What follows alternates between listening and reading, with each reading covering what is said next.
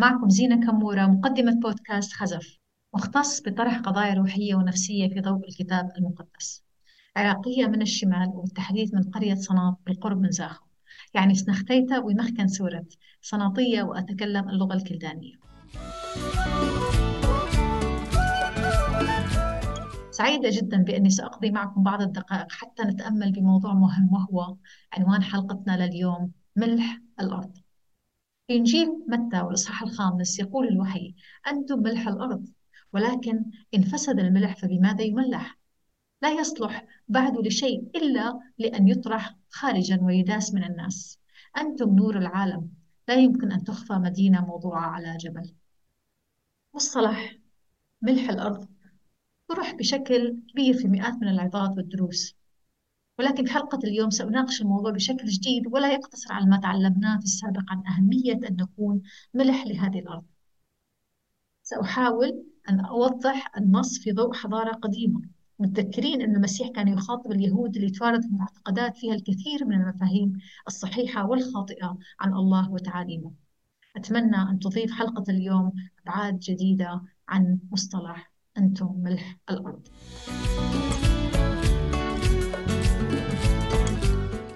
كانت طرق استخراج الملح عملية صعبة. لهذا السبب كان الملح له قيمة عالية. فمثلا في الصين القديمة كان الملح هو الأثمن بعد الذهب. نحن نستخدم في أيامنا هذه تعبير بيسوى ثقل ذهب ولكن في القديم كان المثل يسوى ثقل ملح وهذه طبعا مش نكتة. القديم خصوصا عند الرومان كان يستخدم مصطلح يستحق وزن الذهب تعبير عن أنه الشخص يستحق التقدير أو أنه يحمل في ذاته قيمة عظيمة. حتى أنه كان معروف أن الجنود الرومان من آلاف السنين كانوا يتقاضوا رواتبهم على شكل حفنات من الملح. وعلى فكرة من هون إجت أصل كلمة سالري أو الراتب. يعني ببساطة أصل مصطلح جندي أو السولجر هي تعود إلى كلمة الملح أو الصوت. لأن الجنود الرومان كان راتبهم إما ملح أو يتقاضوا المال لشراء الملح. في عصر المسيح كان اليهود عايشين أيضا تحت حكم الرومان. ومصطلح ملح الأرض استخدم المسيح أيضا في سياق الموعظة على الجبل وبالتحديد بعد ما تكلم عن التطويبات وإذا عملنا زوم إن بعد ما قال طوبى للمطرودين من أجل البر لأن لهم ملكوت السماوات. طوبى لكم إذا عيروكم وطردوكم وقالوا عليكم كل كلمة شريرة من أجل كاذبين افرحوا وتهللوا لأن أجركم عظيم في السماوات. فإنهم هكذا طردوا الأنبياء الذين قبلكم. وبعدها مباشرة نشوف يسوع يستخدم عنصرين طبيعيين موجودين في العالم يوصف فيها الشخص المسيحي. ملح الأرض ونور العالم. يسوع يدعونا كأبناء حقيقيين في ملكوته أن نكون ملح لهذه الأرض ونور للعالم. الملح والضوء عادة يحدث فرق يؤثر على المحيط. أحيانا مرحب في وجودهم وأحيانا لا. مرحب في وجودهم مثلا الملح في الطعام ولكن غير مرحب في وجوده اللي هي الشمس الساطعة على مناطق مغطاة بالثلوج اسألوا أهل كندا وميشيغان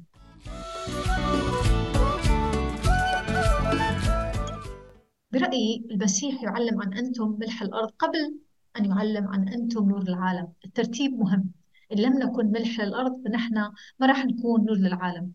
لاحظت أن المسيح لم يقل يمكنك أن تكون ملح أو بالمستقبل قد تصبح ملح أو تستطيع أن تختار أن تكون ملح.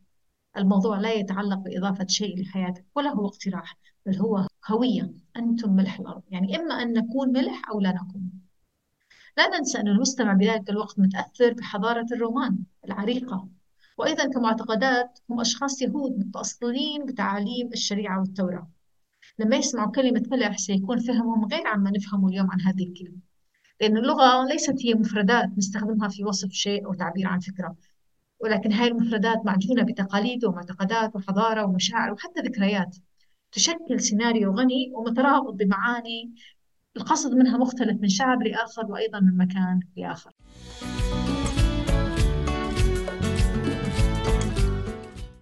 هذا كان من ناحية استخدام الملح وأهميته في الزمان اللي تكلم فيه المسيح قبل 2000 عام. إن كان من الناحية الاجتماعية والمادية أو حتى الحضارية. ولكن عند المتلقي اليهودي الموضوع يحمل بعد أعمق لأنه مرتبط بتعاليم ونصوص مقدسة من شريعة موسى.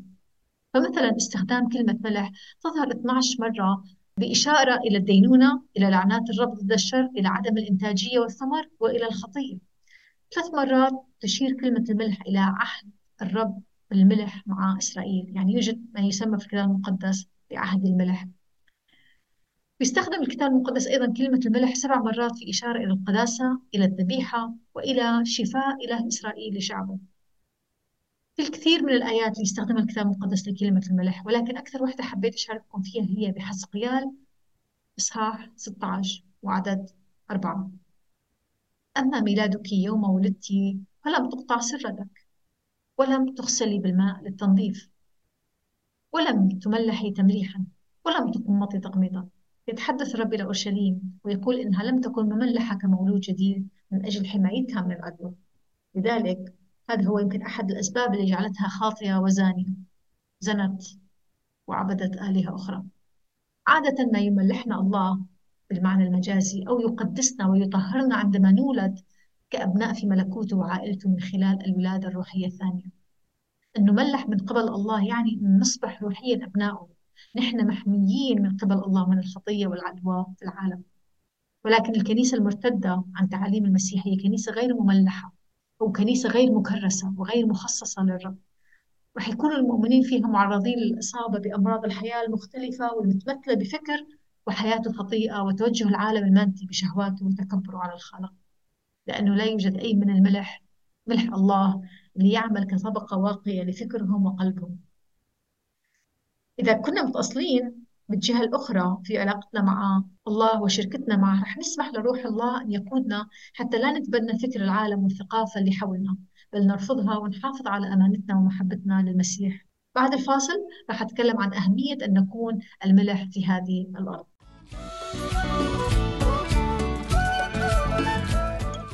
وضع الملح على الجرح مؤلم ويلسع بنفس الطريقة اللي يلسع فيها سكب الملح على جرح مفتوح. بعض المفسرين رأيهم أن كون ملح الأرض قد نتسبب بهاي اللسعة اللي هي التوبيخ والدينونة. قبل ما نسرح بموضوع اللسعة هاي هي ليست عن طريق سرد آيات من الإنجيل والوعظ على الناس كل أيام الأسبوع وعلى مدار السنة ولكن من خلال تكريسنا واختلافنا ومن خلال أمانتنا مع الله وصدقنا اللي تجلب الجرح والحرج لهؤلاء وليس برنا الذاتي وكبريائنا ودينونتنا. قد تكرهنا الناس ولكن ليس لخطيئة أو طريقة تعاملنا الفوقية. وشوفة الحال المتمثلة بنفسية الفريسي لما صلى. اللهم أنا أشكرك أني لست مثل باقي الناس الخاطفين الظالمين الزنا. ولا مثل هذا العشار أصوم مرتين في الأسبوع وأعشر كل ما أقتنيه وأما العشار فوقف من بعيد لا يشاء أن يرفع عينيه نحو السماء. بل قرأ على صدره قائلا اللهم ارحمني أنا الخاطئ. أقول لكم إن هذا نزل إلى بيتي مبررا دون ذاك لأن كل من يرفع نفسه يتضع ومن يضع نفسه يرتفع.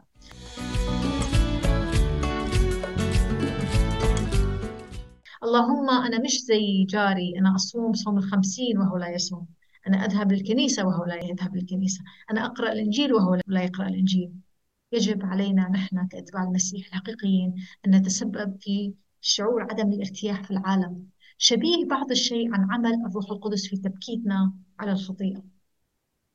أيضا الملح يعقم ويطهر الجروح وهذا ما تفعله الحقيقة هي مؤلمة ولكن تشفي وتحرر في نفس الوقت. ماما عندها عزومة وعم تطبخ في المطبخ؟ تحكي لي إنه جرح إصبعها وأنا رح يغمى علي وأسألها آه، إيش سويتي؟ هي عادي براتي حطيت شوية ملح ولفيتها وكملت عادي بنتي يعني الحياة تستمر. مجرد إنه حطت ملح ولفت إصبعها. لو أنا منخدش إصبعي أخذ إجازة مرضية على الأقل يوم نرجع لموضوعنا. الملح يحرق أيضا لما يوضع على العين أو يلمس العين. هل هذا له علاقة بنوع المواقع ونوع الأفلام اللي نشاهدها والمواقع الإلكترونية اللي نسمح لأنفسهم مشاهدتها وتتبعها؟ أتساءل فقط لا أكثر.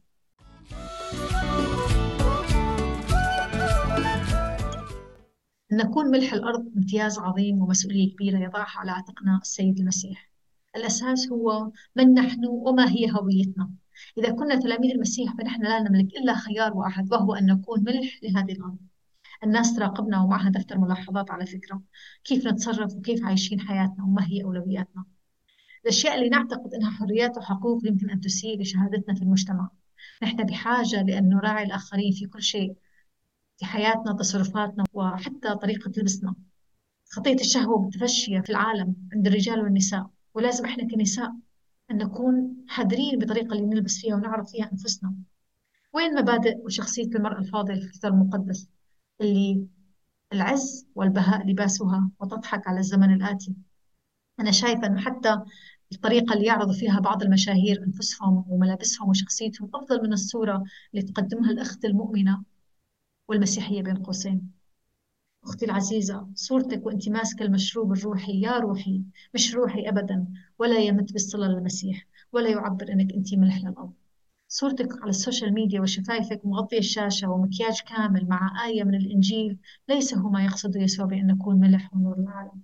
أو صورتك وأنت بكامل أناقتك مع الكثير من الإضافات إن كانت على الصورة بالمكياج أو الفلترة. ونفس الوقت تتكلمي عن الثقة بالنفس والجمال الداخلي يعني شيء ما بيشبه شيء. أنا وأنت ونحن جميعا مدعوين لمهمة أسمى وأنقى وأثمن من كنوز العالم أن نكون ملح الأرض وبالتالي حتى نستطيع أن نكون نور للعالم. يا ريت نقبل التحدي جميعا ونسمو لهذا الفكر حتى نمثل المسيح لهذه الأرض المؤقتة والزائلة. بعد الفاصل عندي بعض الأسئلة اللي نحتاج أن نتأمل فيها.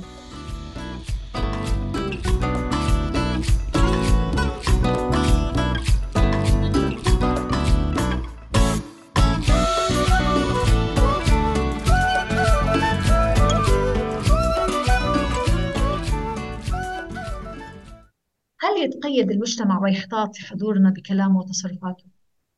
هل اختبرنا طريقة تغيير طريقة كلام الآخرين في وجودنا؟ هل تتوقف الناس عن النميمة أو الكلام القبيح والشتائم بحضورنا؟ أتمنى أن يكون الجواب نعم لكن تخيل معي لو أنك تغير طريقة كلامك وتصرفك بوجود راعي كنيستك أو أخوتك المؤمنين هذه مأساة فعلا وهي دليل على شيئين إما رجل الدين أو راعي الكنيسة هو شخص متحكم يسيطر على الناس وعلى تصرفاتهم تحت مقاييس الحفاظ على الكنيسة وصورتها أو أنك شخص مرائي ولا تعيش ما تدعيه ولا يهمك كيف يشوفك الله بل كيف يشوفك الناس ومن ضمنهم ذوي المناصب الروحية. بعد الفاصل رح أنهي حلقة اليوم ببعض آيات الكتاب المقدس. يذكر بولس في رسالته لأهل كولوسي الإصحاح السادس وعدد خمسة. اسلكوا بحكمة من جهة الذين هم من خارج مفتدين الوقت. ليكن كلامكم كل حين بنعمة مصلحا بملح لتعلموا كيف يجب أن تجاوبوا كل واحد. مش مطلوب منا أن يكون كلامنا يسلي الناس ولا حتى يضحكهم. معنى مش غلط ولكن أن يكون مؤثر. ما نوع كلامنا؟ هل هو مؤثر وبناء أم كلام بلا طعم ولا تأثير؟ أصلي ومن كل قلبي أن نبدأ نسأل أنفسنا هل أنا ملح لمجتمعي وعملي وبيتي؟ أم قد فسد الملح ولا يصلح إلا لأن يطرح بالخارج ويداس من الناس؟ وأخيرا العالم ينحدر نحو الهاوية والشر والتراجع بالأخلاق لذلك دورنا كتلاميذ المسيح مهم جدا وأساسي بأن تكون هويتنا هي ملح الأرض. الملح يؤثر ويغير ويحفظ كل ما هو معلن عن محبة الله وبره وقداسته.